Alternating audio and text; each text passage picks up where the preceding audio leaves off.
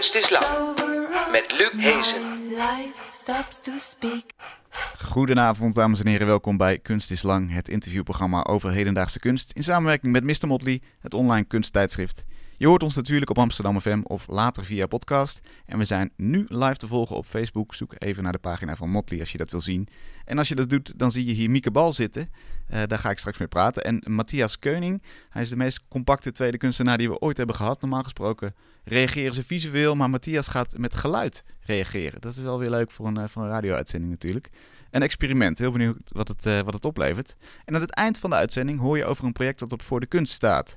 Als je NSC leest, dan herken je zijn naam meteen, Thijs Wolzak. Hij maakt namelijk foto's uit de rubriek Binnenkijken. En dat zijn bewoners die vaak in hun fantastische interieur staan. Een omgebouwd gymlokaal, een rockappartement met allemaal gitaren en platen overal. Of een huis vol met katten. Je kan het eigenlijk zo gek niet bedenken of hij heeft het gefotografeerd. Er komt een tentoonstelling van en eh, hij moet nog lichtpakken hebben. Ja, dat zijn die kleine, kleine technische dingetjes. Maar eerst dus, zoals gezegd, Mieke Bal. Ze is eh, professor cultuuranalyse, een term die ze introduceerde in de cultuurwetenschappen in Nederland. Een wetenschappelijke manier om culturele uitingen te bestuderen. En dan niet geïsoleerd vanuit de strikte genres als literatuur, theater, film of beeldende kunst, maar met oog voor de samenhang tussen die disciplines. Er ontstaat dan een gesprek tussen het kunstwerk en de theorie waarvanuit je een kunstwerk benadert. Mieke heeft talloze wetenschappelijke artikelen en boeken geschreven, van bijbelse en mythologische onderwerpen tot hedendaagse kunst, literatuur, feminisme, migratie. Maar ze is niet alleen theoreticus, ze cureerde in 2017 in Oslo een tentoonstelling en maakte ook documentaires en vele films. En die soms ook als installatie worden getoond. Dus ze is een eh, veelzijdige gast. Mieke, welkom. Dankjewel. Leuk dat je er bent. Ja, ik vind het ook leuk. Heel goed. Allereerst misschien om het concept wat concreter te krijgen. Kun je een voorbeeld geven van die eh, cultuurtheoretische manier van kijken die je ontwikkeld hebt? Ja, het gaat er vooral om dat je eh, een dialoog aangaat tussen degene die onderzoekt en het eh, kunstobject. Of dat nou een tekst is of een schilderij of een film of iets anders. En dat die dialoog een beetje ge- geleid wordt door theoretische inzichten. En dat wordt dus een soort trialoog. Gaat dus eigenlijk tussen de, de theorie, de kunstwerk en de kijker. Die, maar geen van drieën is echt de baas. Uiteindelijk is het kunstwerk de baas als er een baas moet zijn. Hm? Ik zeg altijd, het kunstwerk eh, spreekt terug, kan terugspreken. Als, hij- als het niet tevreden is over je interpretatie, dan zal het details niet laten passen daarin. Dus er is, er is altijd een soort check vanuit het kunstwerk. Je moet altijd aangeven hoe je eraan komt. Maar eh, tegelijkertijd ben je helemaal eh, los van disciplinaire grenzen. En dus kan je eh, literaire concepten gebruiken in beeldanalyse en omgekeerd. En dat levert vaak hele interessante interpretaties op, die veel verder gaan en veel dieper gaan dan zeg maar de traditionele disciplines. Kun je eens een voorbeeld noemen? Misschien aan de hand van één kunstwerk. Ja, nou, ik, ik had net een. eh, ik weet niet of dat eh, wat zegt. De, de, van Rembrandt, de Bathsheba eh, in het Louvre. Ja. Dat heb ik in, in mijn boek over Rembrandt ook besproken. Dat is een heel gek schilderij. Heel mooi, prachtige vrouw, helemaal melancholiek in zichzelf gekeerd. Maar het gekke is dat zij, ze is naakt en ze heeft een, de ene been over het andere. Hm? Maar de voet van dat overgeslagen been staat dan weer rechts van het andere been. Dus dat kan helemaal niet. Als je dat probeert, breek je je benen. Nou, dat is heel gek. En waarom zou dat zijn? Een foutje? Nou, nee, daar geloof ik niet Kleine zo kans in. bij Rembrandt. Bij, bij Rembrandt geloof ik niet in foutjes. En ik heb daar helemaal naar gekeken en ik dacht, wat betekent dat? Dat naakte lichaam staat uitgestald naar de toeschouwer.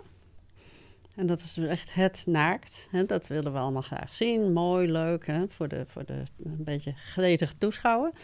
En dat andere deel van het lichaam, dat staat naar een, eh een dienster die bezig is haar klaar te maken, schoon te maken, te wassen, de voeten te wassen. Want koning David staat op het dak te spioneren en die gaat haar zo straks in, eh, zeg maar, verkrachten. En dat eh, zijn dus twee genres, een verhalengenre en het, eh, het naakt. Hm. En dat naakt wordt eigenlijk bekritiseerd door het verhaal.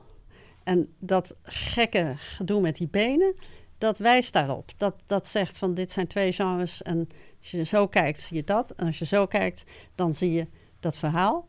En eh, dat, dat past niet helemaal bij elkaar, of juist wel. Je kunt zeggen, zo'n naakte vrouw, dat zet aan tot. Mhm. En, maar je moet dan wel eh, zien dat, dat het eigenlijk twee genres zijn in één schilderij. Dus een soort montage, bijna postmodern. Ah, Oké, dus eigenlijk zijn er twee scènes als het ware in dat Ja. kunstwerk. eh, Ja. ligt erin besloten. Ja, terwijl het maar één figuur is. Oké, en dan hebben we dus even de, de, de driehoeksdialoog, om het zo maar te zeggen, Ja. tussen kunstwerk, hè, dat is Mhm. uit- uiteraard het schilderij, Ja? tussen de beschouwer ja? en, en de, de theorie. De theorie, de- nou in dit geval eh genre-theorie binnen de kunstgeschiedenis en feministische theorie over eh voyeurisme en, eh, en verkrachting. Ja, Dat komt daar ook bij. Ja. En dat maakt samen een, een ongelooflijk spannend schilderij. En ik heb wel meer aanwijzingen bij Rembrandt dat hij gewoon nadenkt over die dingen.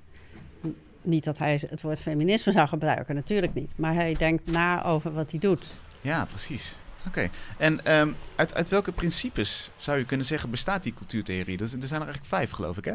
Ja, oh, moet ik ze allemaal opnoemen? Ja, nou, eh, dat, dat, ik weet het nooit helemaal. eh, ik zal je helpen. Ik heb ze ook hier staan. Jij dus, hebt ze eh, uit, uit mijn... We eh, kunnen om en om. Ja, oké. Nou, het, het object staat in het heden. Mhm. Het kijken staat in het heden. En de relatie met het verleden komt tot stand vanuit dat heden. We kunnen niet reconstructie van de geschiedenis verwachten, want dat weten we niet. Dus het heden als principe. Het object staat centraal. Dat is het kunstwerk. Dat moet tot zijn recht komen, moet van dichtbij bekeken worden. Close reading. Eh, het is theoretisch gefundeerd, omdat eh, zonder theorie eh, doe je maar wat. Het, het is een soort theoretisch gefundeerd, maar de theorie is niet iets wat je toepast, Mhm. maar dat je in contact brengt. Dan het vierde principe zou eh, zijn. Oh god, wacht even. Wat is het vierde principe? De context waarin het ontstaan ja, is? dat, het al, dat kunst is eh, maatschappelijk. Kunst functioneert in een maatschappij, ontstaat uit een maatschappij en gaat er ook weer naar terug. De, dus de kunstenaar is lid van die maatschappij, die maakt een werk, geeft dat aan de maatschappij en dan wordt het openbaar en dan kunnen mensen daar iets mee doen. Dus kunst is, is heel erg maatschappelijk. En zo moeten we het dus ook interpreteren. Die Ja. context moet je meenemen in interpretatie. Ja, precies. En dan is er nog een vijfde ding en dat eh, ben ik even kwijt. Eh, het, op je, het interdisciplinair. Interdisci- oh, natuurlijk, dat is het allerbelangrijkste. Daar begon ik eigenlijk mee. Interdisciplinair, dat wil zeggen dat de disciplines zijn heel nuttig. Ja. Ik wil dat absoluut niet. Kennis is niet overbodig. En die disciplines hebben een heleboel werk gedaan wat, wat we kunnen gebruiken. Maar die kunnen niet grenzen aanleggen. En eh, soms is het heel belangrijk, bijvoorbeeld in een schilderij, dat je iets van eh, metaforen of zo ziet. En dat is een literair concept. En omgekeerd, eh, in een literaire tekst heb je ook enorme visuele beelden die heel interessant zijn. En als je niet ziet dat je die kunt zien, dat, dat, je, dat je die dus voor je kunt zien, ja, dan mis je een heleboel. Dus het interdisciplinair is, is heel erg belangrijk, ja. Als ik het zo, dat zo hoor, dan moet je eigenlijk een soort eh, eh, breed geschoold zijn in de kunsten om, om ten volle iets te kunnen halen uit Ja, een kunstwerk. Ja, en dat lijkt altijd heel intimiderend van... jee, moet je dan allemaal diploma's halen in al die vakken? Nee, want je specialiseert je niet. Ja. Ik heb me bijvoorbeeld altijd gespecialiseerd in het verhalende. En dan eh, be- beperk ik me daar ook min of meer toe. En je gaat dus in die andere discipline zoeken wat je kunt gebruiken, wat je denkt dat nuttig is. En dan ga je wel zorgen dat je dat adequaat doet. Mhm. Dat die discipline niet zegt van ja, hé, zo of zo hebben we dat nooit bedoeld.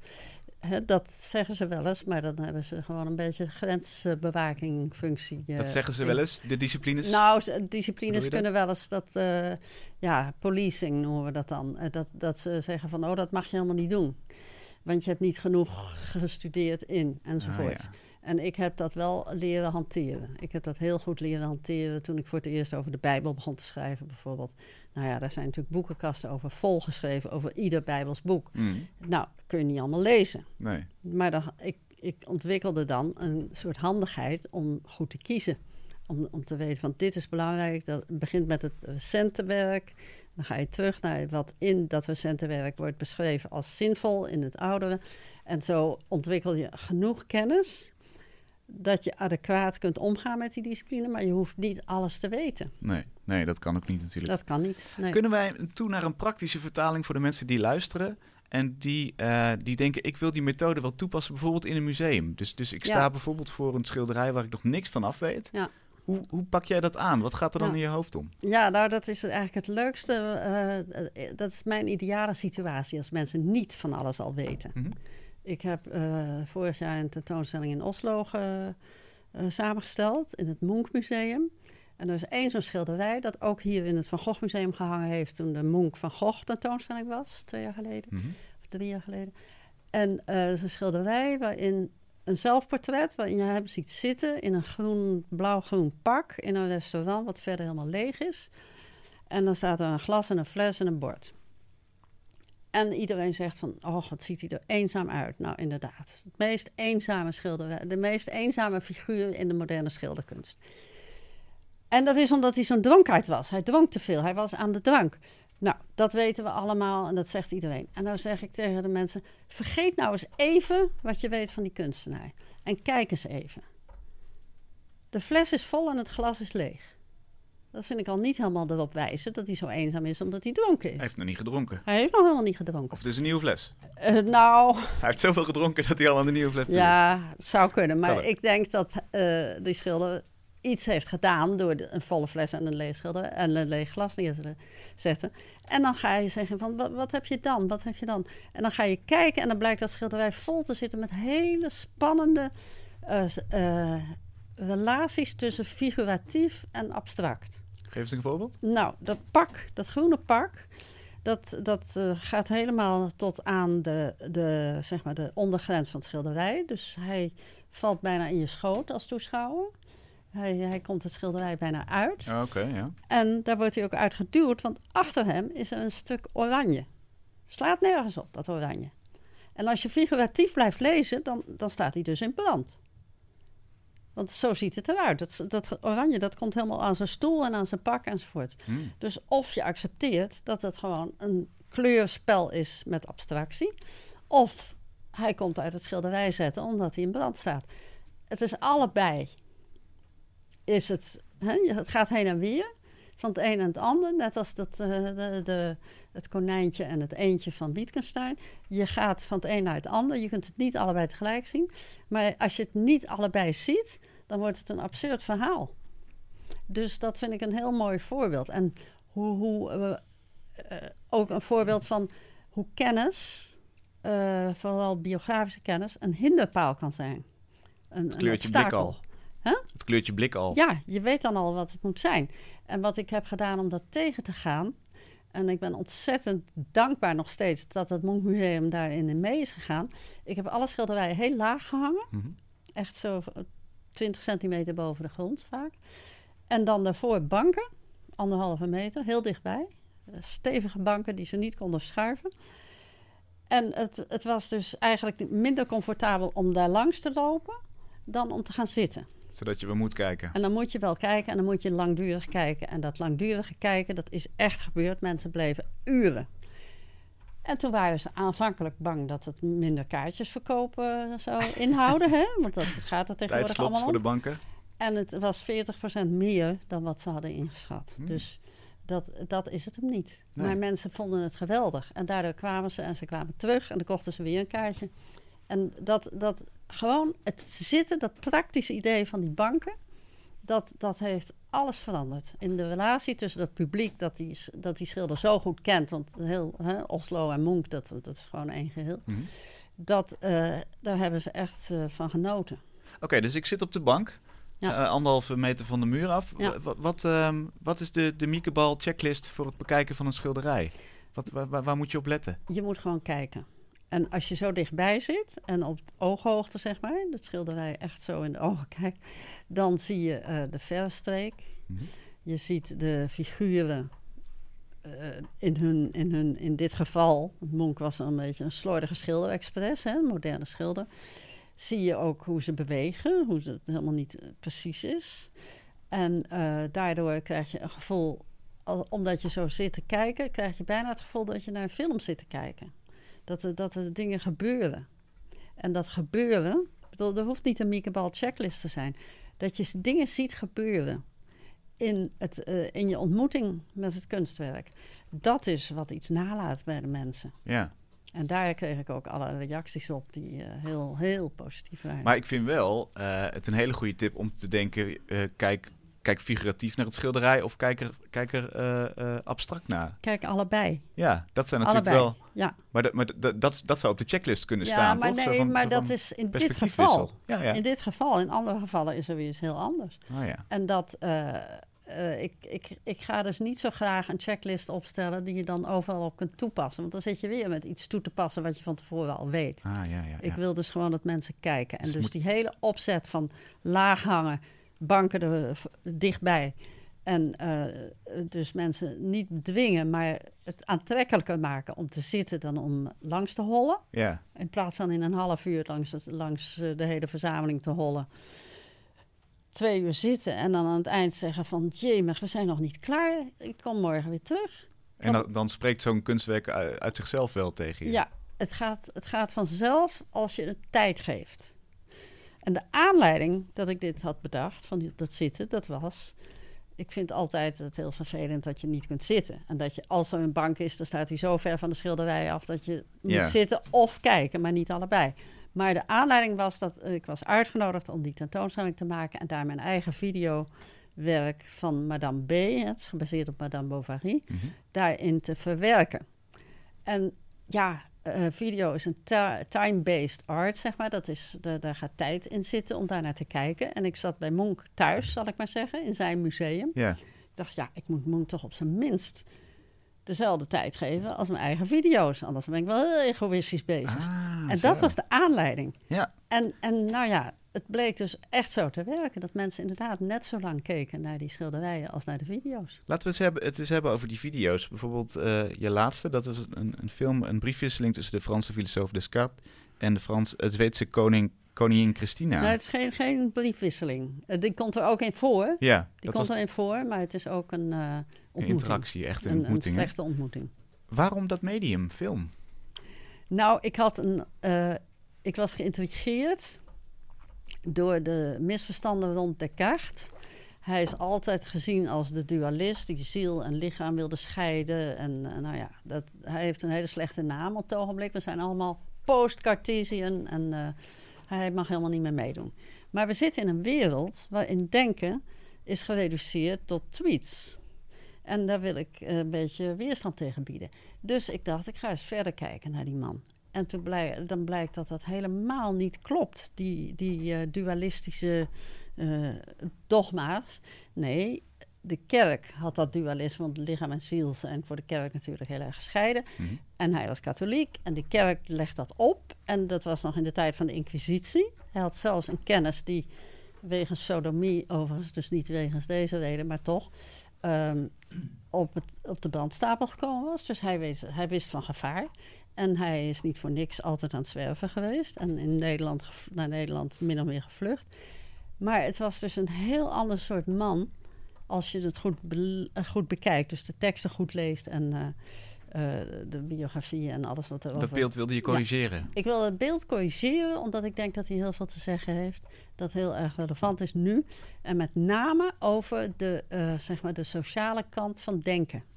Dus ik wilde een fi- film maken. Ik heb een aantal films gemaakt. En dit was eigenlijk een soort uitkomst van eh, denken als sociaal proces. Leg eens En- uit. Eh, denken doe je niet alleen. Je denkt dat je alleen denkt, Mhm. omdat je thuis zit in je eentje. En, eh, hè, maar achter je bureau weet ik veel. Maar je hebt de hele tijd gelezen, je hebt met mensen gepraat en dat speelt er allemaal doorheen. En dus de correspondentie met koningin Christina, dat was ook een van die sociale kanten. En hij had nog zo'n correspondentievriendin, een eh, eh, Elisabeth van Bohemen. En die twee vrouwen hebben een enorme invloed op zijn denken gehad, doordat ze de manier waarop ze hem tegenspraken. En dan, dan komt mijn feministische eh, engagement erbij. Van, niet alleen wa- was hij niet zo'n zo'n simplistische, dogmatische filosoof als, als, hij, als er van gemaakt wordt. Maar hij was ook niet alleen. En hij dacht niet alleen. En een heleboel van zijn gedachten die kwamen gewoon voort omdat een ander zei ja maar.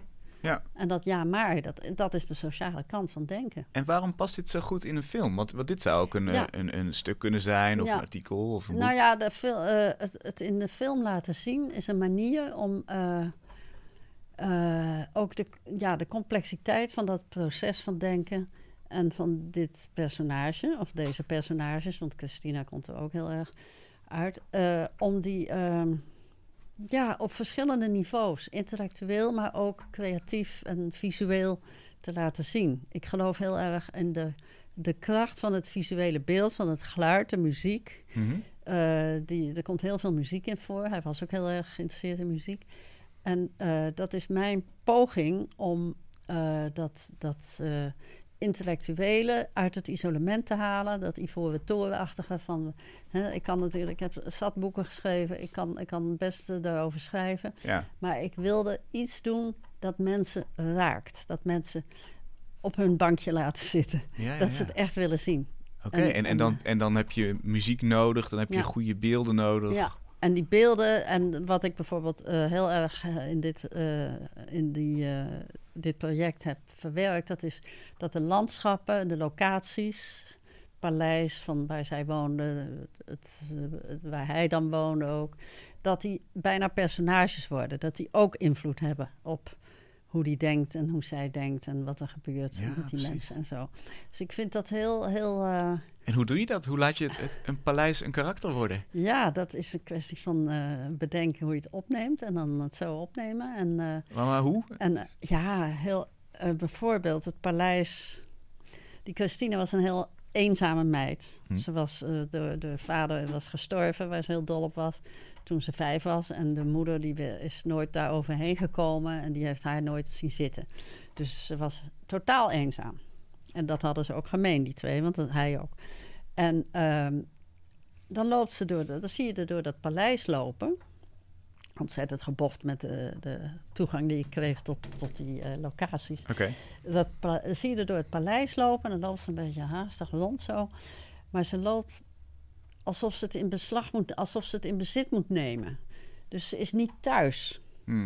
Want het paleis eh, biedt weerstand aan haar. Het paleis is te groot, te donker, te somber, te, te, te vol met spulletjes. Je ziet gewoon in de opname dat zij niet echt thuis is. En dat is een- op die manier is dus tussen haar en dat paleis is er een soort Een strijd gaande. een, een, in ieder geval een spanning. Ja. En dat eh, maakt van het paleis een personage. En van de tuin en van, de, nou ja, van allerlei eh, locaties. En dat is beter invoelbaar als je dat in een film ziet dan wanneer je het zou opschrijven. Ja, als ik het zo beschrijf, dan eh, snap ik best dat je dat helemaal niet zo voor je ziet. Maar als je het, als je het ziet echt, dan is het heel sterk. En krijg daar ook altijd commentaar op als ik het laat zien. Dat het, Wat voor commentaar? nou, van eh, hoe, eh, hoe, hoe is het mogelijk dat je die plekken zo tot leven weet te brengen? Wat, Ja. wat heb je gedaan? Ik zei, nou, niks. Gewoon ze daar ingezet en eh, opgenomen.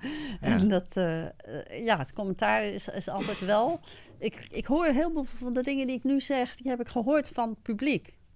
Van dat, de, dat de plekken personages werden, had ik zelf niet bedacht.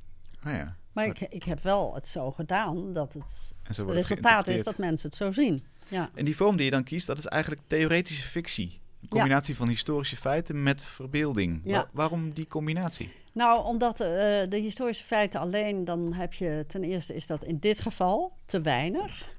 Ik heb ook andere films gemaakt waar, waar genoeg historische informatie is, maar hier is gewoon de informatie te weinig om ze tot leven te brengen.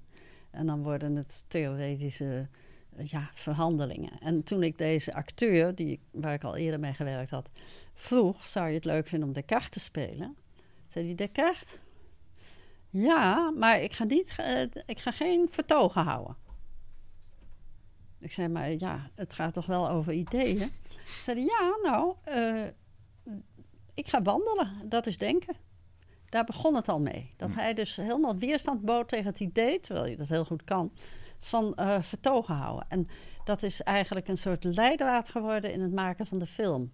En dat vind ik het leuke van filmmaken, dat je dat nooit alleen doet. Want ik heb dus van die acteur enorm veel geleerd. En van de actrice ook. Ik heb heel veel van die mensen geleerd, gewoon omdat ze zeiden ja maar. Dat ja maar, dat is... eh, En de fictie, dat is dat wat als. Dus ja maar is de dialoog, zeg maar, de tegenspraak. En wat als, wat zou er gebeurd zijn als? Dus aan het, ik heb ehm, theoretisch heb ik in mijn hoofd gezet. Descartes heeft in feite de psychoanalyse uitgevonden. Nou, dat is natuurlijk een, een idiote stelling. Anachronistisch, dat, dat kan je helemaal niet zeggen. Klopt ja, niet.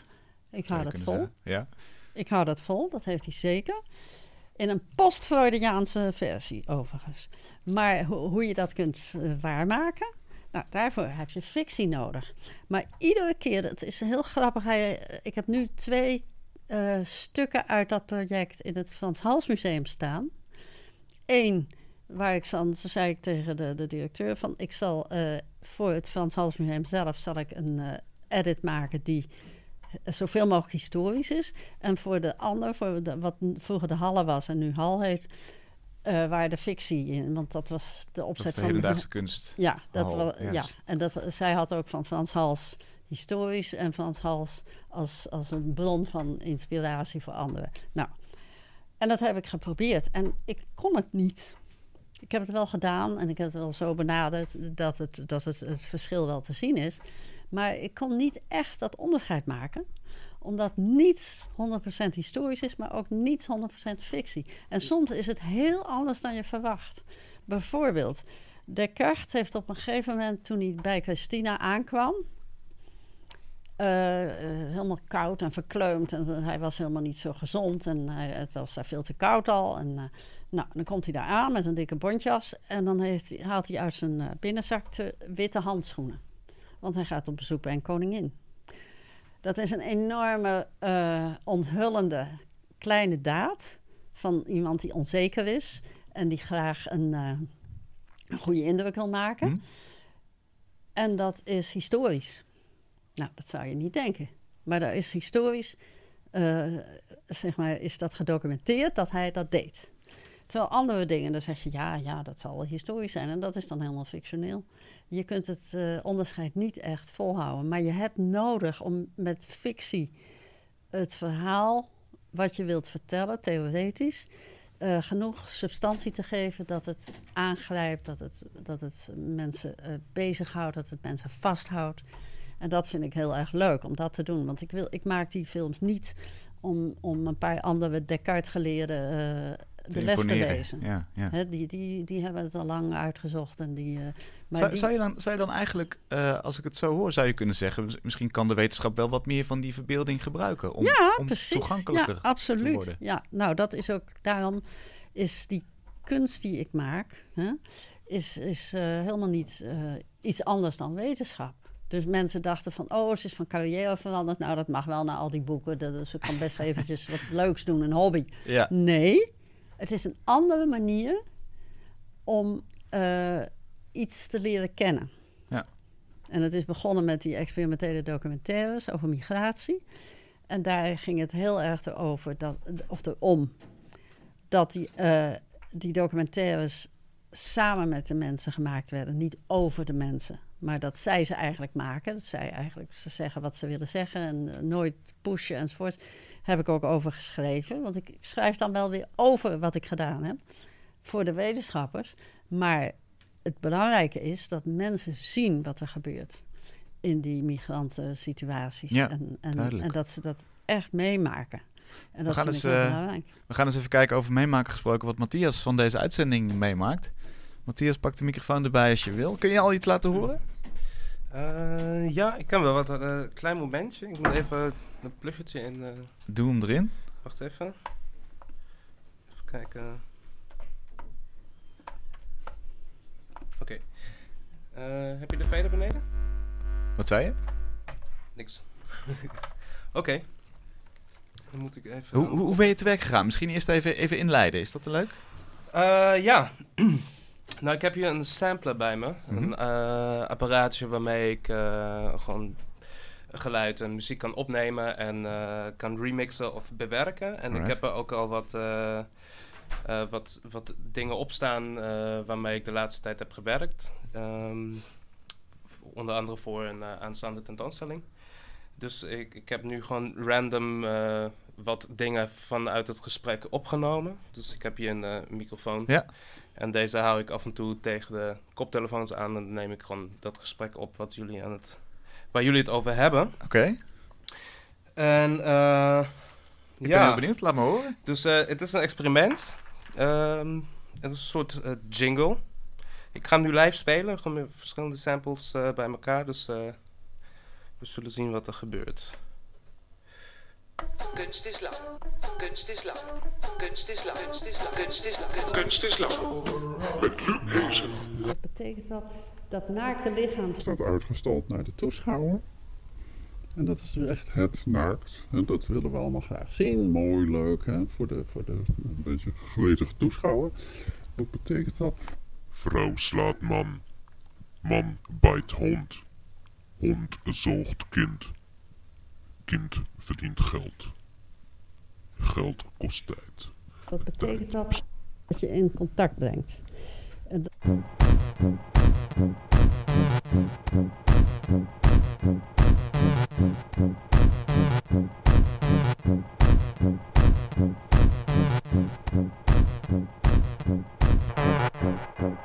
Wat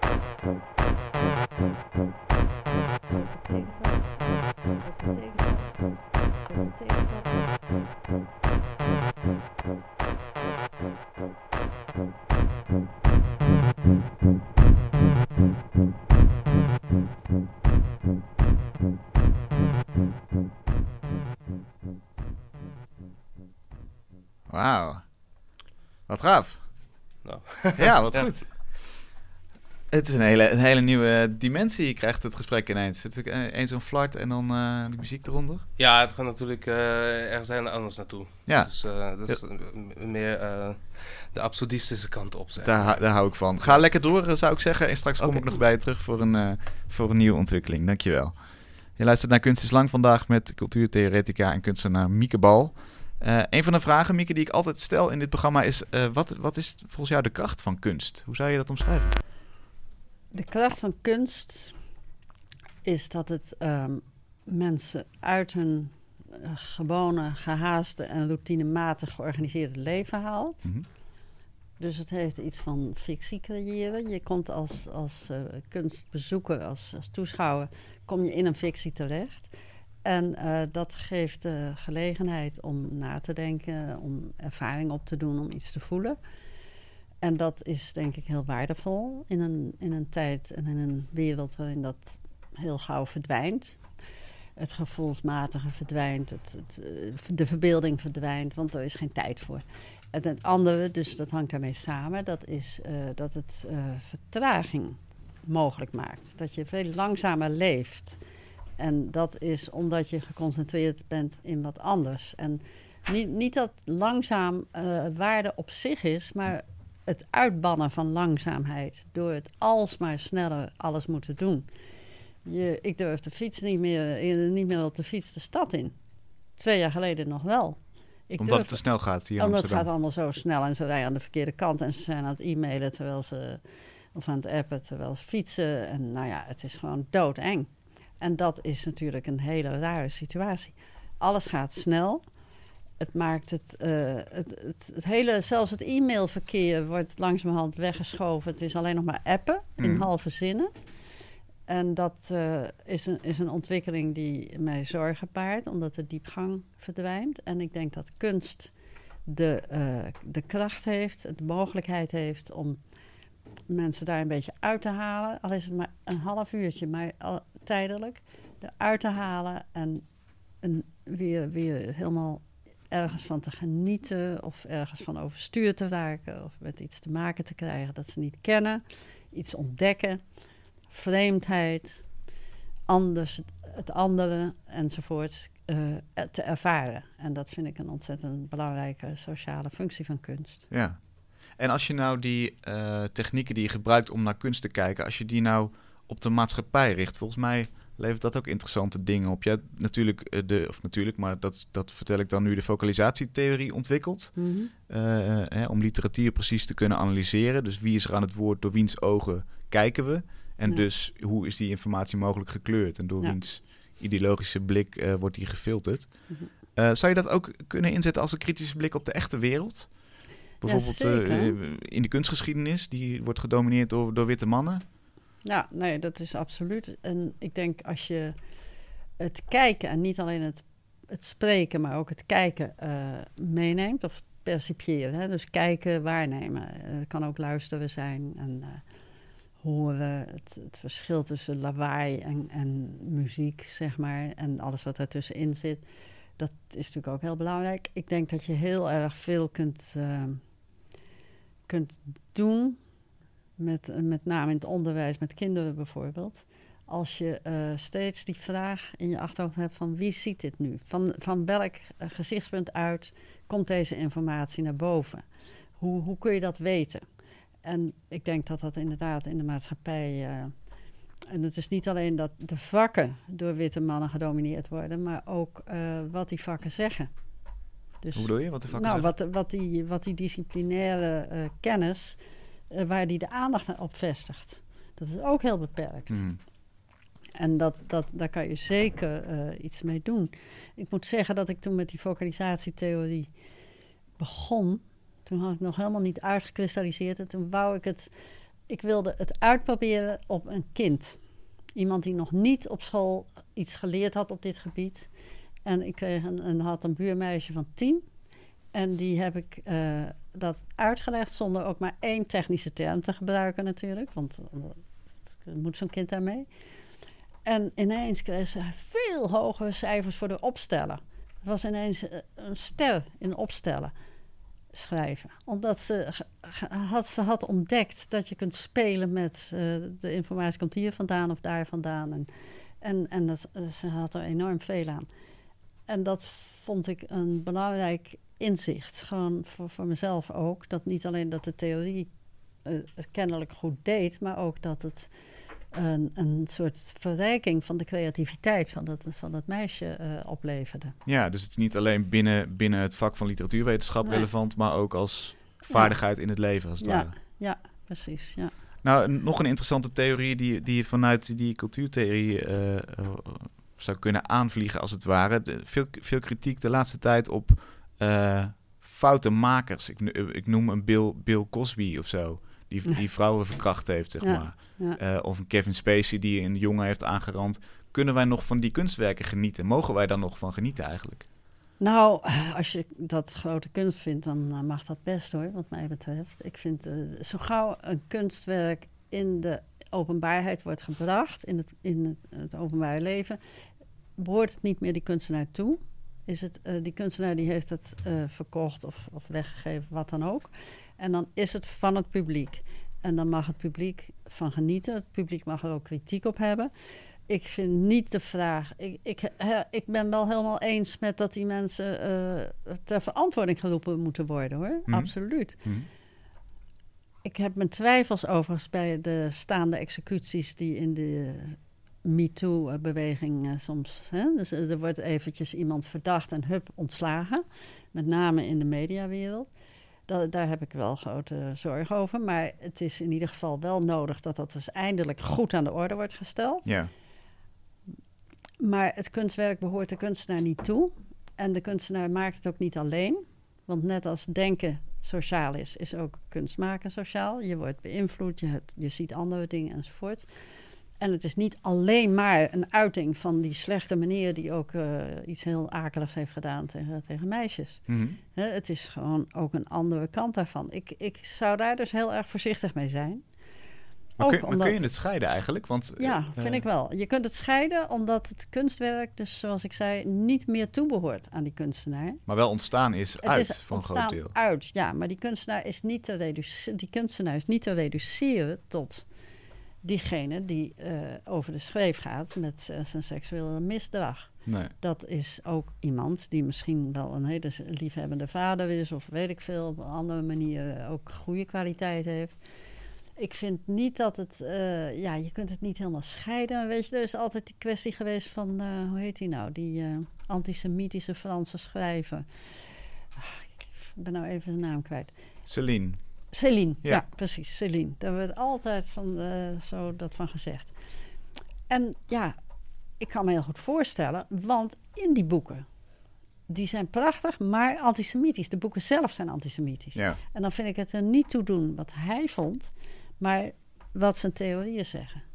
Terwijl iemand als Heidegger, die ook antisemitisch geworden is en, en meegedaan heeft met het nazisme, dat voor zover ik dat, ik ken dat niet zo goed hoor, maar wat ik ervan gezien heb, is dat niet aan de theorie te zien.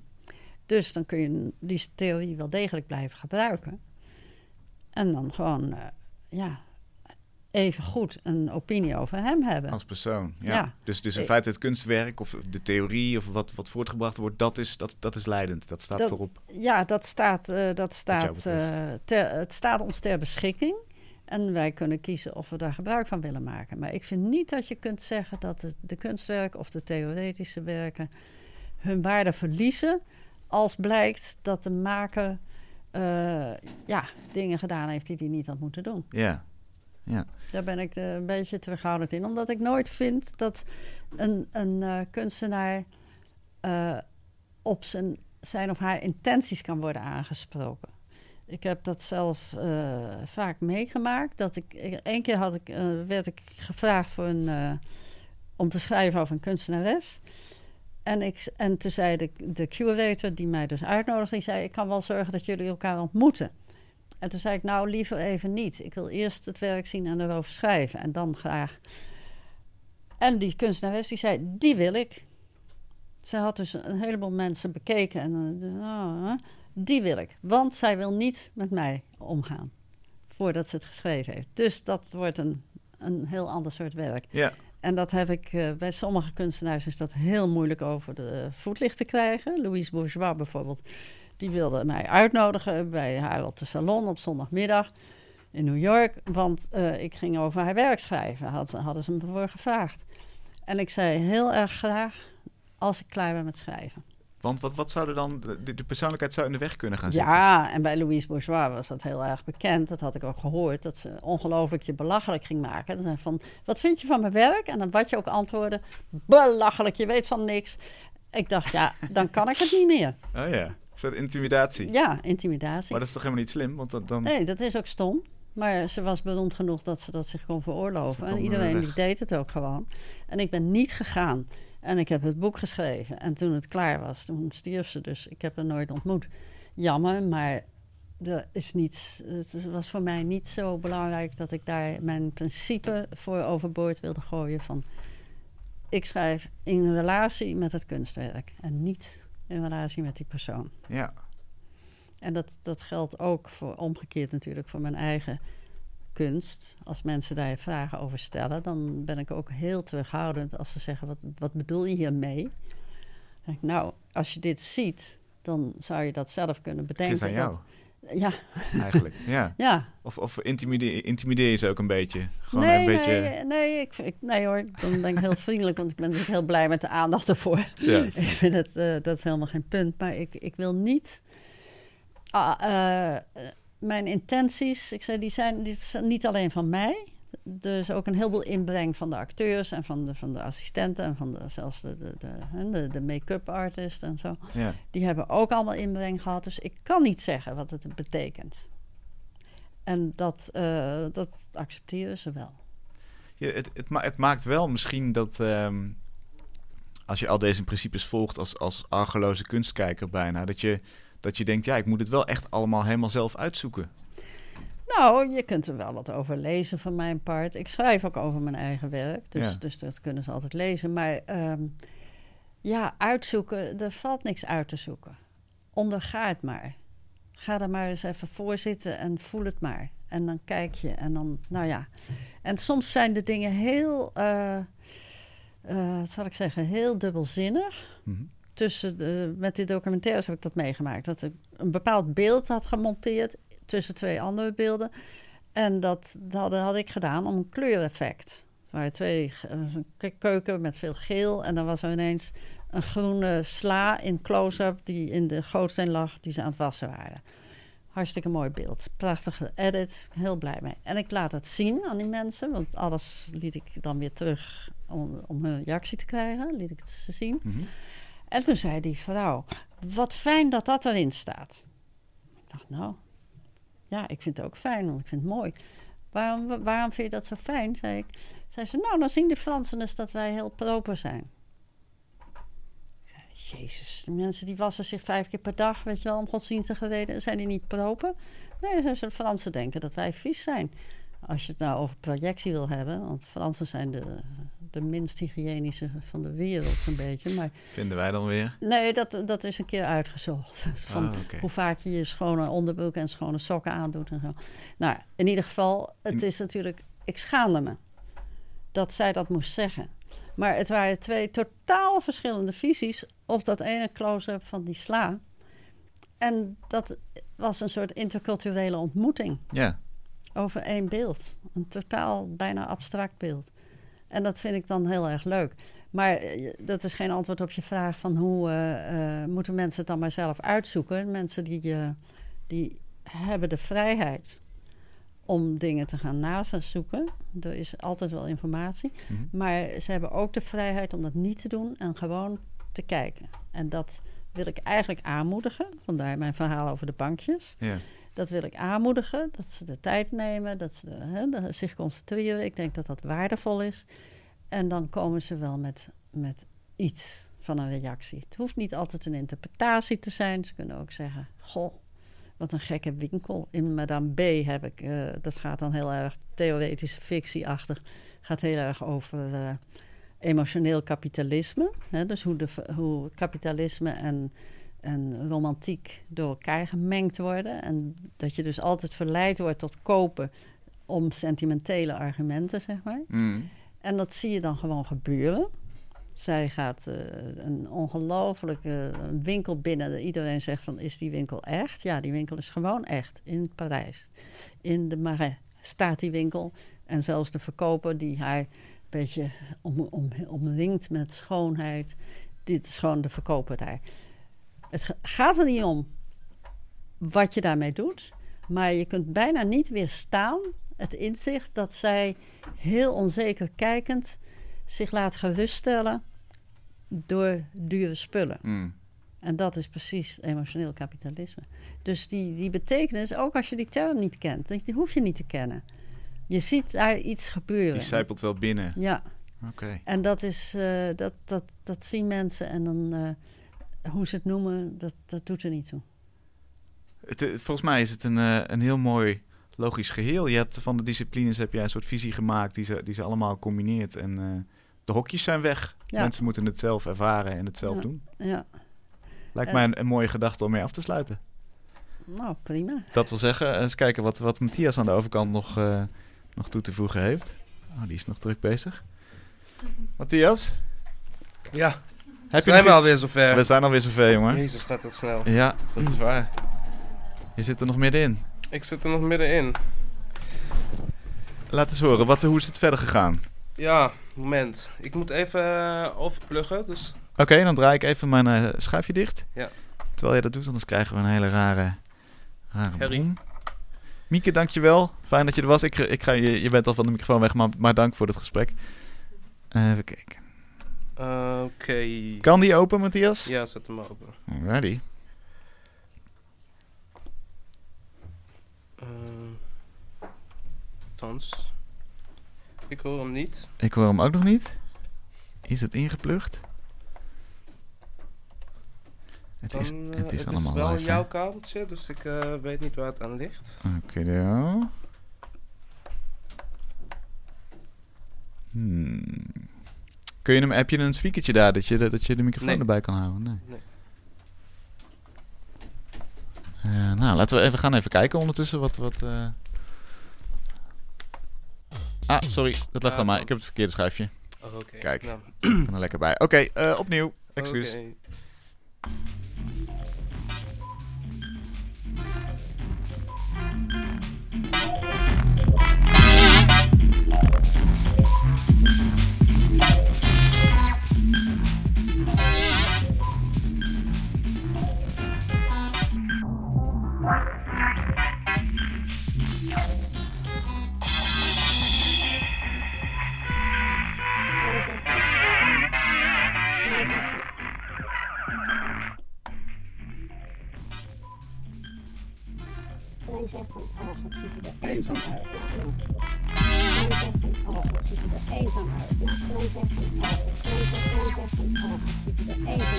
Kunstenaars, die wil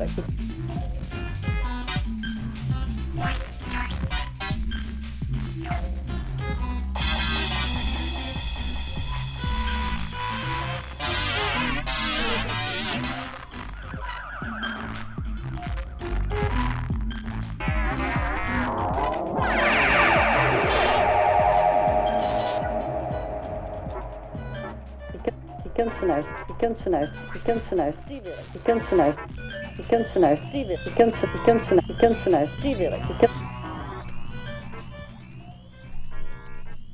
Ja, te gek.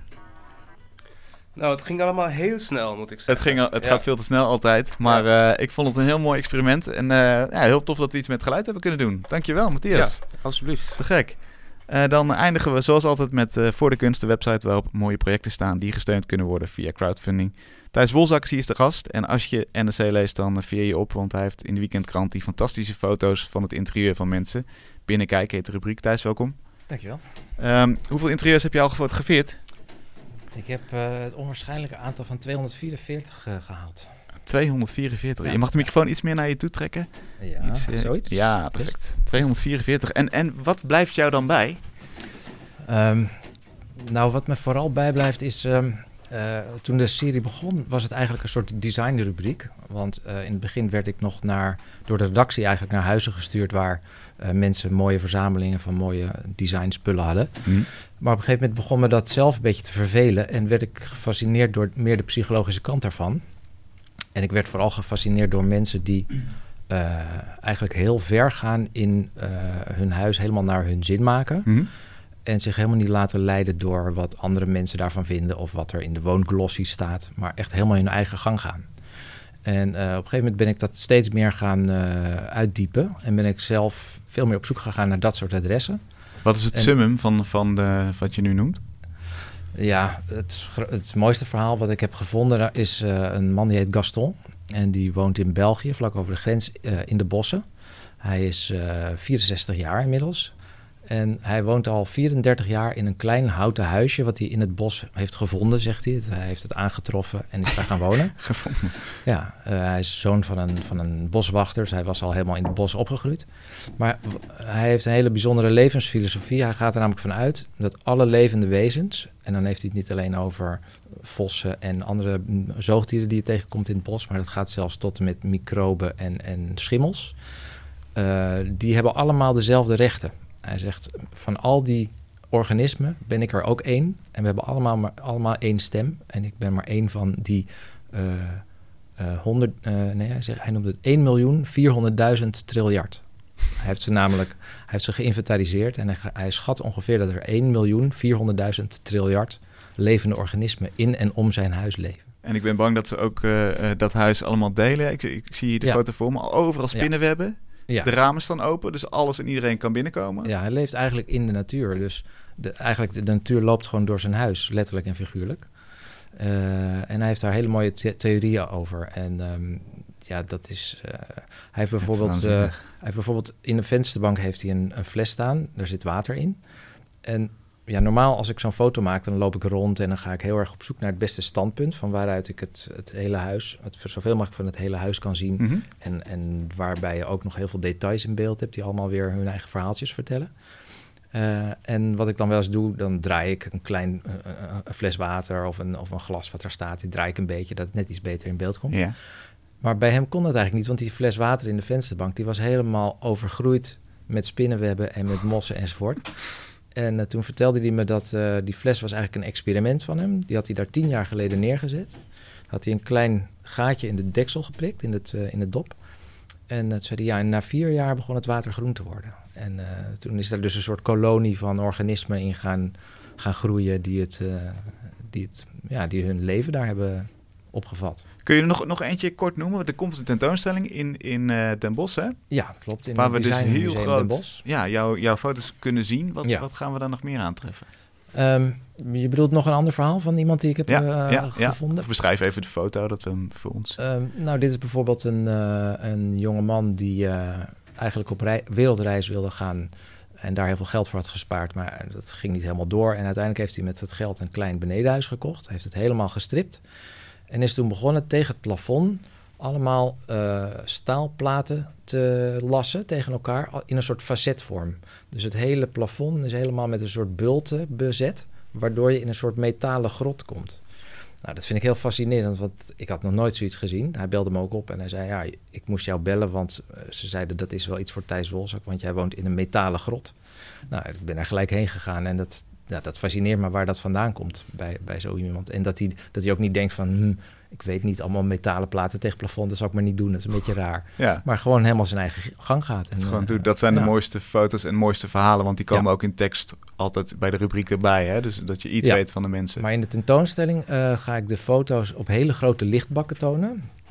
Die worden echt 1,80 meter bij 2,40 meter. Dus als je daarvoor staat, die, foto's zijn vaak heel eh, ruimtelijk opgebouwd en heel erg met veel diepte.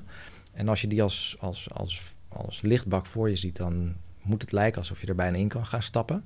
En ik ben alle mensen die eh, op de foto staan in de tentoonstelling, ben ik weer opnieuw aan het bezoeken en ze aan het interviewen. Zodat als je als bezoeker in de tentoonstelling voor die lichtbak staat, dat je ze ook kan horen praten.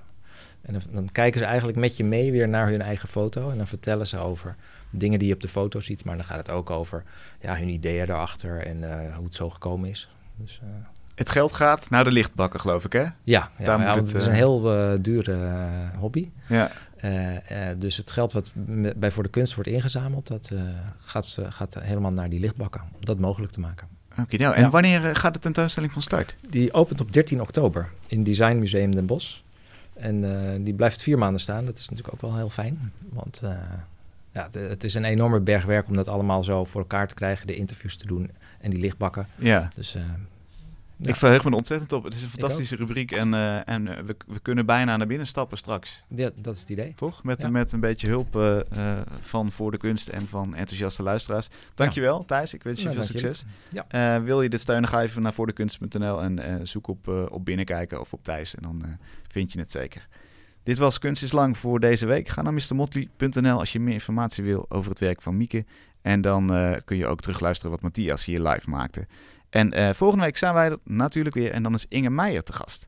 Heel graag, tot dan.